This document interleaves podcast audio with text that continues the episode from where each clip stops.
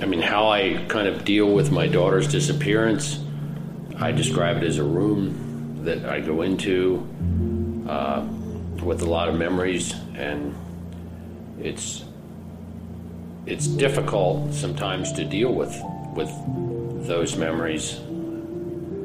And I knew that starting an organization like this, that kind of stuff would have to come up. So it took a while before I was uh, mentally ready to be able to do that. You have to make something good come out of all this. And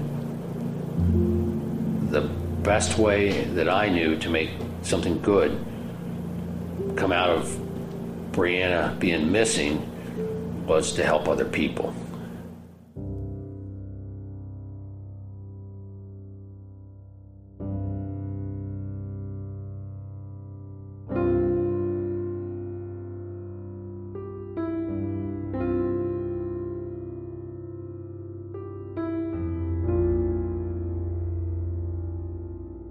Everything changed for Bruce Maitland when his daughter Brianna Maitland vanished after leaving her job at the Black Lantern Inn in Montgomery, Vermont on March 19, 2004. I'm Tim Pilleri. And I'm Lance Reenstierna, and we are the hosts of the podcast Missing, which covers the stories of missing persons. We also have the privilege of sitting on the board of the nonprofit Private Investigations for the Missing.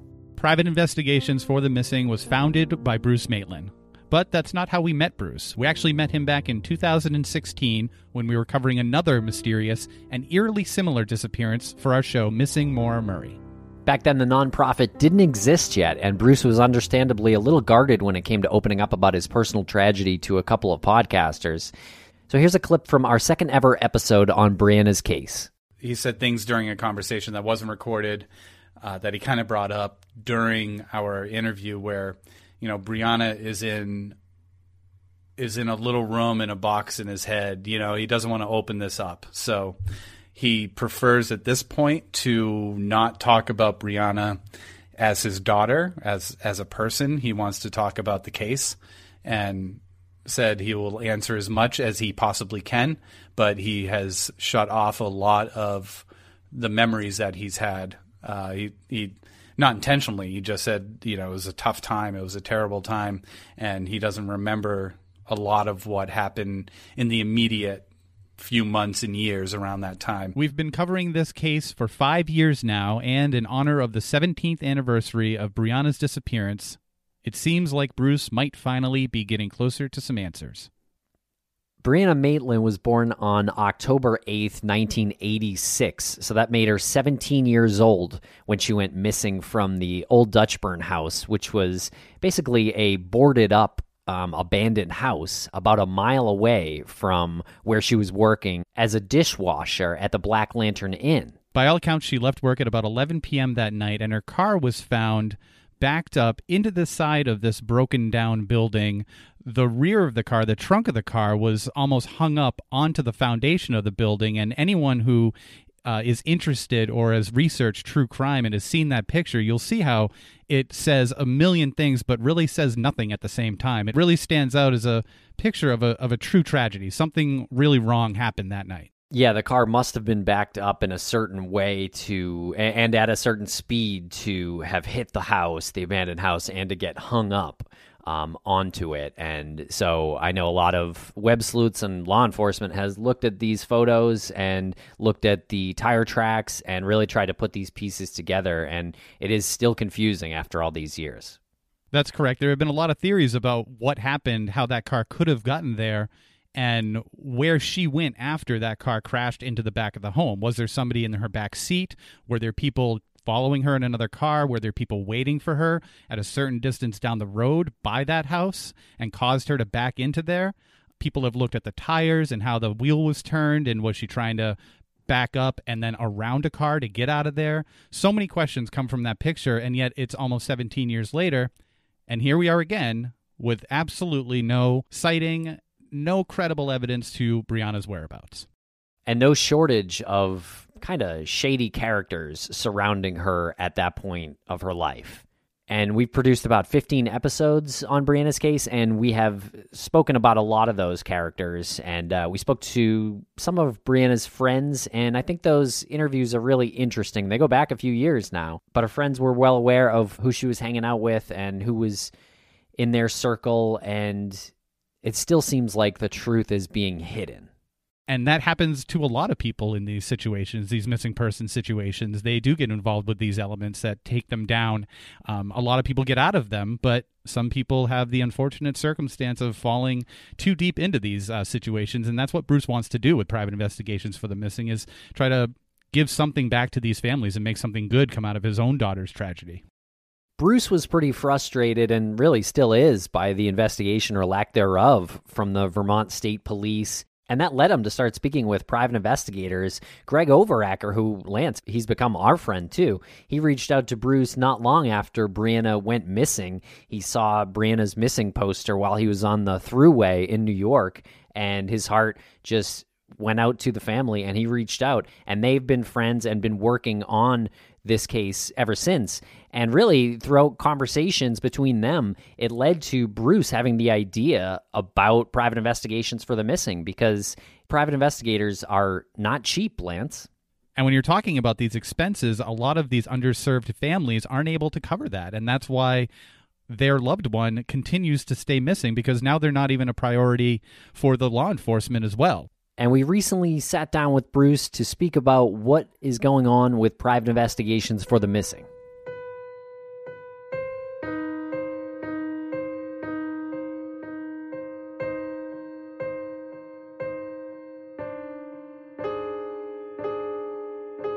We are approaching 17 years missing for Brianna, and I just wondering how you're feeling at this point. Seems like it was a you know a whole lifetime ago, and there's times when it just seems like it was yesterday. It's just kind of a weird back and forth on it.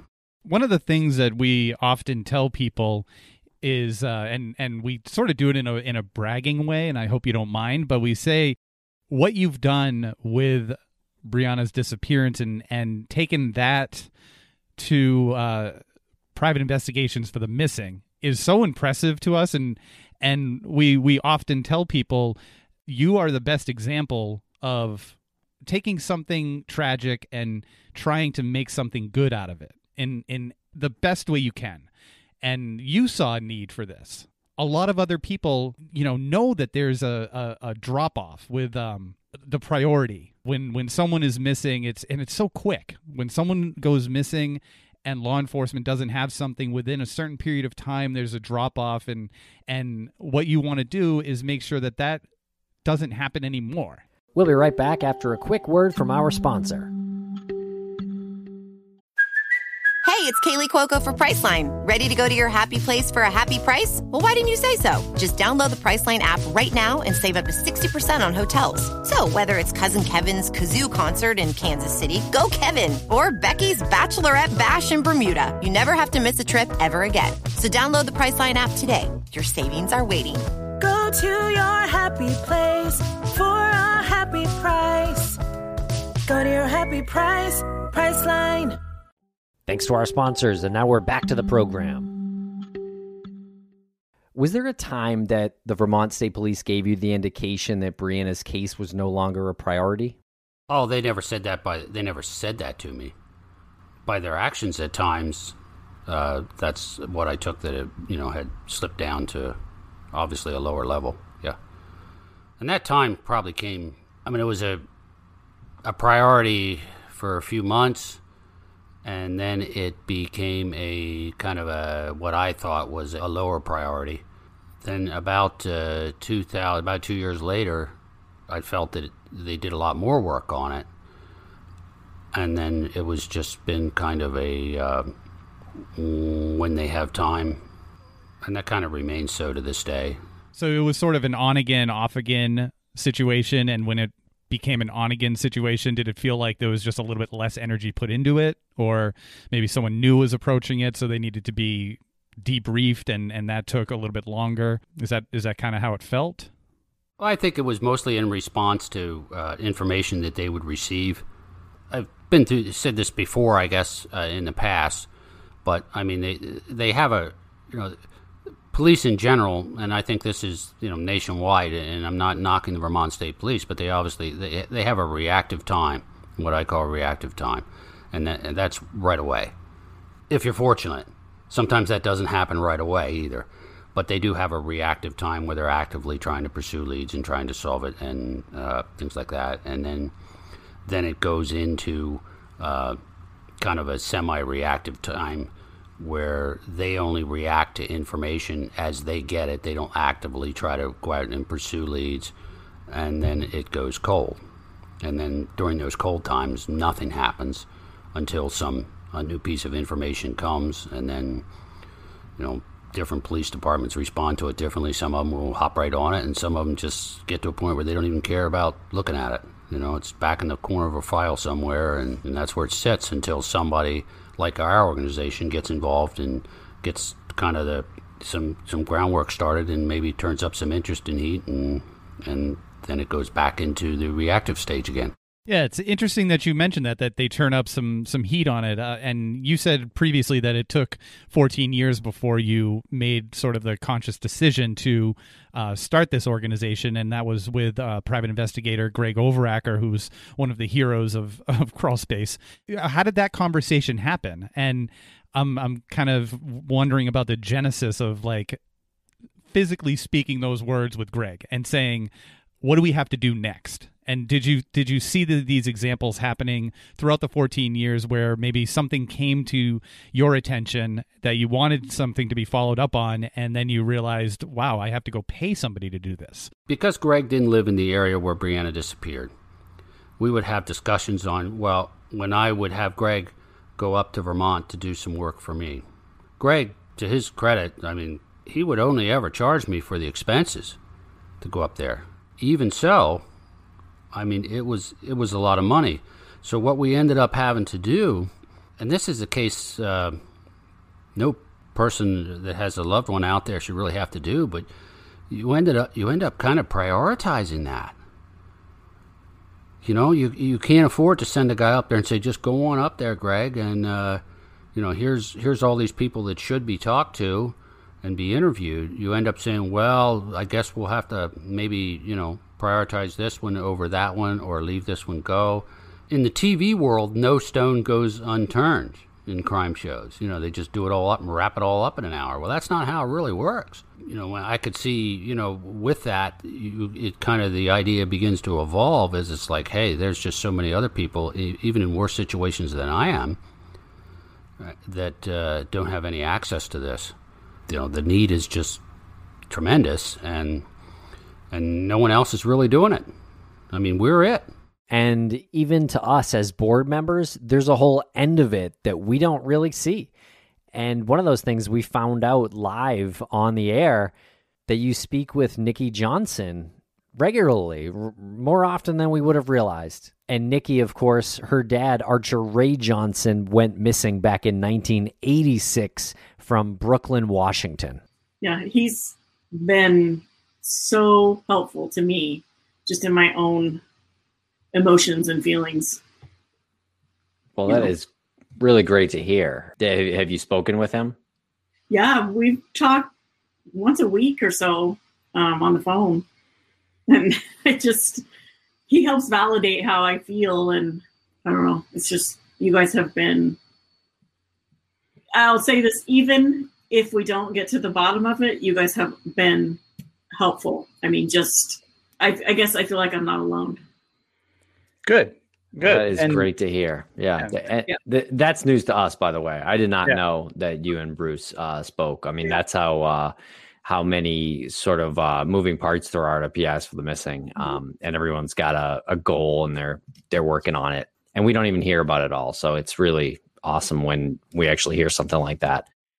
I guess what leads you to do that? Why why do you pick up the phone and, and have those conversations? Well, I mean, there's there's no better way in my mind to help someone than, than the help comes from someone that's actually stood in their shoes at some point. You know, Nikki's a really brave person for taking this on, and uh, you know, I just wanted to help her in any way I could. Uh, you know, to and and not just in the case part of it, but more so in the dealing with her feelings. I have this, uh, you know, this or that is going through my mind, or I feel this or that way, and I was able to validate that for her.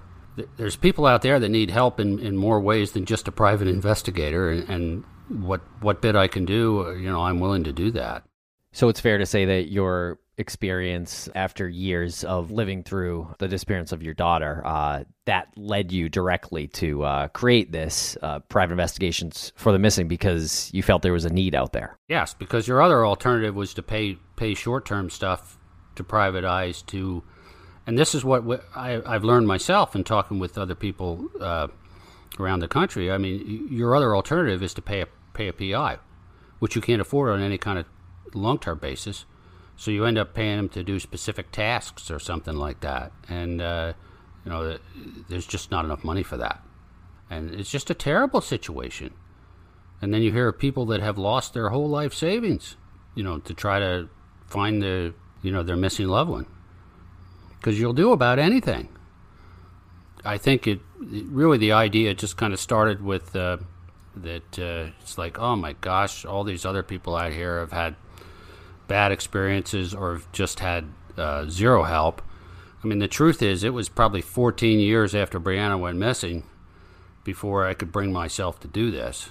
Uh, so it took a it took a long it's a big step for me even now sometimes uh, to kind of because uh, you have to I, thought about it for probably a year before I actually did anything about it too. So, because you realize that there's certain things that you go through that you're going to have to go through uh, in your own mind, and it's it's what I call the hard road. Uh, it, it's just it's n- not taking the easy road in dealing with uh, you know dealing with uh, Brianna's disappearance but it's something that has to be. I, I, felt at some point you just get this overwhelming. Well, this has just got to be done, and it has to happen. And you know, I'm going to pursue this in the same way that I've pursued uh, continue looking for Brianna. There's a certain pain that comes out of it every time, but you learn to deal with it, just like you learn to deal with other things in life that happen to you. You know, it's just that's the way it is. So, you, you, that's that's why I call it the you know the hard road. You know, it's not easy and I don't mean to denigrate other people that have, you know, miss, missing children and missing loved ones. I mean, for choosing another road, I really don't, because everyone has to deal with it. If there's, you know, I've learned everybody deals with it differently, and and that's all okay because they're all out there doing the best they can. And then you mentioned uh, some people, and and you know through their no, no fault of their own, and and you said you there were times when you uh, travel down that uh, road where you get depressed. And so that in my head, it looks like a dead end, right? So then you have to kind of claw through that and, and travel, uh, you know, further um, and, and get back on that, that hard road. But at least you're traveling forward, right? Like at least it's going to a destination. And I feel like that's the case with the nonprofit as well. Is it, is it looking like that for you when you're, when you take a step back? Do you see the organization becoming this, um, this engine to travel this road? That was a great metaphor. well, I mean, as you guys know, I mean, my dream is to have this as a nationwide organization. I would like to help as many people as possible. So that's always been the goal that's out there, and uh, and that remains the goal. I mean, I just I, I see I see no end to to growth, and you know, even years down the road, if I'm not around anymore, I, I want to see the see like the mission continue. So it's there's no end to it. The mission is pretty simple, really. Though it's it's the we we want to be able to provide at no cost PIs to help families find their missing loved ones. You know, if there was a one sentence definition, that would be it. And it gets a little more complicated and nuanced uh, as we go on and all these other connections that you just spoke about, they kind of come out as a benefit.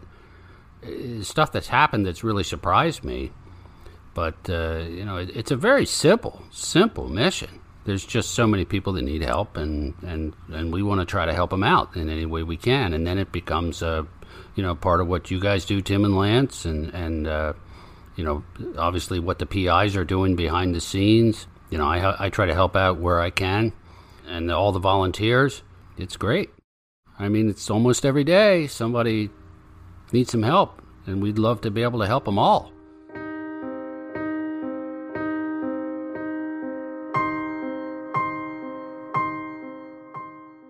But there is hope for Brianna's case. Othram Labs has been working with DNA samples taken from the crime scene. Through the work that we've done with Bruce and with private investigations for the missing, we've had companies like Othram reach out to us to offer their help. And Othram is, according to their website, the first private laboratory built to apply the power of modern parallel sequencing to forensic evidence. In short, that means that they decipher genetic identities so these missing person cases can be solved. And Brianna's case is one that is in their pipeline. They're currently working on it, and we will provide updates as they come to us. For a deep dive into Brianna Maitland's case and many more stories like hers, listen to our show, Missing, on the Crawlspace Media Network.